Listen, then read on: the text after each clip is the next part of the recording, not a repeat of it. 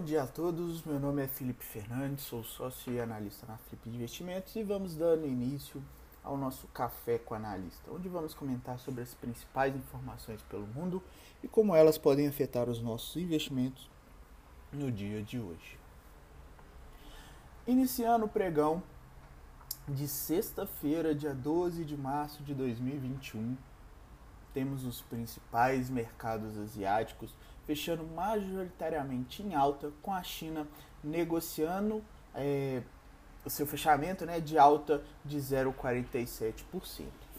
Zona do euro segue negociando em queda no dia, com Eurostox desvalorizando 0,43 e futuros norte-americanos seguem cenários mistos até o momento.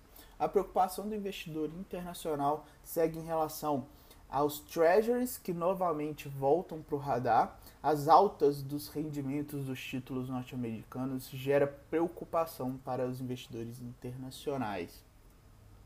No ambiente de moedas, temos o índice dólar com valorização de 0,51 no dia e uma valorização generalizada do dólar frente às principais moedas emergentes no dia de hoje.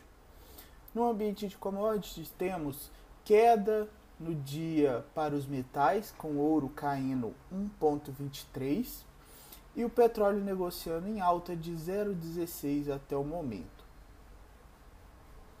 Para o ambiente interno, né, ontem tivemos Ibovespa fechando com alta de 1,96%, com alta generalizada de todos os setores.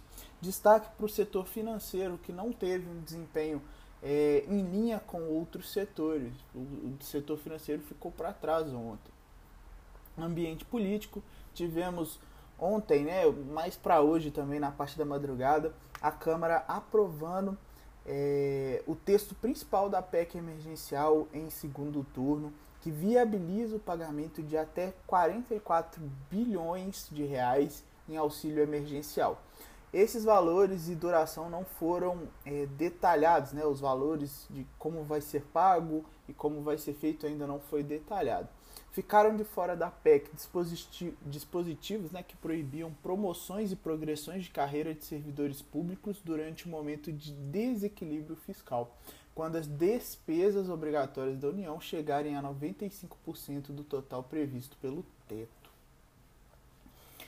No ambiente corporativo, temos a temporada de resultados que volta a movimentar o mercado. Né? A construtora e incorporadora Tenda obteve um lucro líquido consolidado de 72 milhões no quarto trimestre de 2020.